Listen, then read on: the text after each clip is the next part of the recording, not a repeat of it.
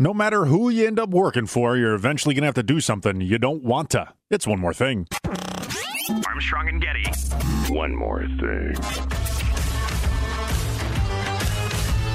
That's right, everybody. Hey, buddy. Hey, buddies. It's Friday again. You know what that means? It means I have kicked Jack and Joe out of the podcast studio, taking over the One More Thing podcast, doing a little bit of a uh, uh, catching up with the, the Better Call Saul. Um, uh, episodes three and four are what we will be discussing today, respectively titled The Guy for This and Namaste. Uh, at the end of the episode as well, I, am going to uh, tip my hand as to the next uh, show that I'm probably going to be jumping into. Really excited about this one, um, and uh, and yeah, yeah, we'll we'll see. I, th- I think it may even already have an episode out, but I haven't watched it yet. I'm, I'm falling behind, falling behind. There's too much stuff to watch. Um, uh, but yeah, Better Call Saul, season five, episodes three and four. Um, uh, episode three, I thought was uh, the best episode of the season. Uh, it's in the sh- on the short list of best episodes of the series. I really loved it. Uh, it was great in many levels. Namaste, not so much, but that often happens on uh, Vince Gilligan run shows. I remember this kind of being a thing for Breaking Bad, where the really good episodes would be kind of followed up by uh, episodes that are more akin to kind of you know just doing your homework, doing your chores, kind of connecting threads, being a table setter for for what's going forward.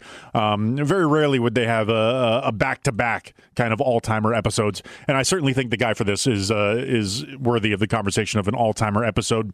Um, it, it, tracks uh, Jimmy McGill, aka Saul Goodman, as he further kind of gets entrenched in the the seedy underbelly of uh, the Salamanca clan and how he eventually becomes the character that we we know from the Breaking Bad series.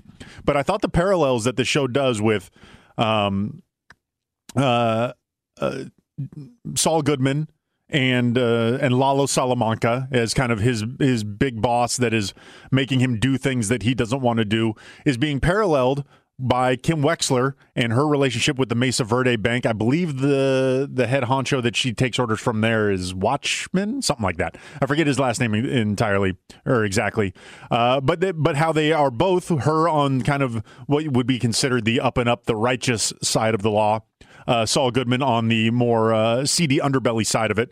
Yet they are both kind of having these parallel existences of being pulled from what they want to do, kind of what they're good at, what they got in, what what their passion dictates them do, and what they actually end up having to do to kind of make the bills pay keep the lights on. Uh, you know, uh, do your job essentially. Uh, Kim Wexler gets pulled away from her pro boner pub pro bono public defense work um, and, has to go kind of settle a land dispute of Mesa Verde uh, owns this property. There is one stubborn uh, homeowner um, owns the home, doesn't necessarily own the land. He's going off of kind of a a uh, a handshake agreement he had with the previous owners where they said he could stay on that land for 100 years, had a 100 year lease, but it kind of got sold out from under him. So it's you know kind of the classic tale. You, have seen this in, in, many other stories, right? The Up is probably a very uh, uh, kid friendly and Pixar related example to it, where you know you got the uh, you know, one guy with his home, been there for decades, but he's in the way of progress now. There's new stuff coming, manifest destiny and whatnot. So, uh, so she tries once she tries to kind of you know be the heavy be the lawyer heavy you know lay out the lay out the laws and tries to really reason with him on a logical level he's having none of it because he's uh, it's one of the better cantankerous old man performances that i've ever seen on tv really phenomenal job. Uh, and then she even tries to come back later with a little bit of a uh, little bit of honey little bit of sweetness to try to to try to lure this this old man out of his place and you know offers to help cover moving expenses brings by some houses that she deems might be in his price range and uh, that has similar success of the first time where he is just not interested in being cajoled out of or moved off of his stance by some fancy lawyer with some fancy suit driving up in a fancy car who thinks they're they're smarter than everybody.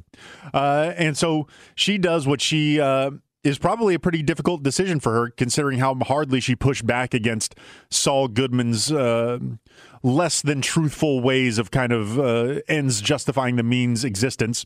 When she goes to him and says, "Hey, I need Saul for this," and uh, Actually, I think I'm I'm confusing my episodes a little bit. She doesn't actually ask for Saul's help until the fourth one, but she she kind of gets stonewalled by the cantankerous man and uh, you know is struggling to to deal with with that and, and struggling to deal with the fact that she is taking orders from a person that she she's not doing what she wants to do and she seems to really be struggling with that.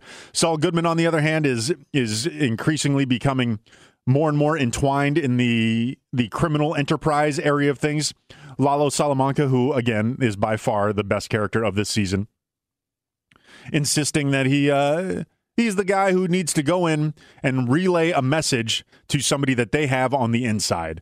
Uh, it, it, involves trying to set up a, a sting for the Chicken Man, uh, Gus Fring's uh, money drops. They're trying to trying to throw a wrench in his his uh, machinery. I think Lalo's got some. He seems like the type of guy who's planning many moves down the road. Uh, so we'll see what his his ultimate goal for that is. But currently, it seems like he's trying to cause some chaos, expose some cracks in in the smooth facade that Gus Fring does such a good job of putting on. And uh, hopefully, through those cracks, through that chaos, he can kind of figure out what's really going on. Because it's clear, one thing is clear that he doesn't trust the Chicken Man. He doesn't trust Gus. But what he does trust, who he does trust, is Saul Goodman. And uh, I really enjoyed the the part where Saul's, you know, realizing that he's in a situation where he can't really say no to the Mexican cartel. So he, he tries to, you know, maybe price gouge him a little bit, but immediately he recognizes he went way too low. He's saying, hey, you know, my rates have gone up. I, I you know, I, these sort of things, I'm very in high demand. And uh, he says, how about I, I charge you seven thousand and just immediately he realizes he went too low. So he does the whole seven thousand nine hundred ninety nine dollars for the day. Uh, or 900 something something around the you know a couple hundred dollars shy of 8000 to which uh, Lalo kind of smiles chuckles says all right you're trying to shake me down? That's fine that's fine. Pulls out a stack of hundreds as big, big as you can imagine and just carves out 8000 for the guy and says how about we make it 8000 for your troubles? Hey you good? You're gonna do what we tell you now? Excellent. Uh, and somewhat disturbingly Nacho reminds Saul Goodman later on in the episode that, hey, man, once you're in, you're in. And that was almost clearly the definitive can't turn back entry point of Saul Goodman going to the criminal underbelly side of the law, being the defender of who he would call the uh, the defenseless. But we all know he's he's he, it's a cash grab. He, he's doing what he can do. Um, but yeah, the, the, the the interactions between Lalo and Saul, uh, phenomenal. I think my favorite moments on the show so far. Um, uh, Another character that we're checking in on is uh, one Mike Ehrmantraut. Um, a phenomenal character on the short list of my favorite characters on the show, uh, Breaking Bad show, and this one. Really, really great stuff. Uh, Jonathan Banks, the actor who does a phenomenal job of that. Um, and he is uh, struggling with his actions from last season. Uh, you know, when he when he pulled out the hit on the uh, the German engineer who was overseeing the construction of the meth lab that we will uh, come to know in Breaking Bad terms. Um, he is at a bar. Uh, Ehrmantraut is is at a bar doing a really effective job of trying to drink his sorrows away. Sees a picture of the Sydney Opera House on the bar that he's going and practically demands that the picture be removed. Um, and that's because the guy that he killed at the end of season two, his dad was involved in the construction of that Sydney Opera House. So it reminded him of that, um, really kind of crystallizing the the grizzled, keep everybody in an arm's distance. Uh, Mike Ehrmantraut that we get to know from the Breaking Bad episode or series, and then you know after he's done a sufficient job of ordering and drinking enough shots, uh, he ends up walking back. Uh, you know, walks past a crowd of toughs who think they see a, a soft mark, and uh, Ehrmantraut gives him the old what for. He, he breaks the arm of a ne'er do well. Um, uh, very reminiscent of the Mr. Miyagi saving Daniel-san from the Toughs scene. You know, I'm a, I'm a sucker for an old guy giving uh, giving some young whippersnappers the what for, uh, and and he certainly did that. Um, but as good as uh, episode three, the guy for this was Namaste. Mm, a little less, a little less. It wasn't a bad episode by any stretch of the imagination. I can't even imagine what a bad episode of Better Call Saul would be. But I think the the biggest thing that I found lacking from episode four was where was Lalo Salamanca? He wasn't even involved at all. They didn't. They didn't check in on him. I didn't get to see him do his his brilliant uh, toothpaste advertisement smile. He wasn't, you know, doing laps in his in his souped up Camaro or uh, was that a Camaro? I forget what car it was, but he was doing laps in episode three, kind of a uh, uh, just showing that he's he's a guy who likes to have fun every now and then. But I'm I'm thrilled with this season. It is excellent. I can't wait for episode five uh, and beyond to, to to roll around to my my television systems. Um, and yeah, Better Call Saul continues to be my favorite show on TV. Will it continue to be the best show on TV?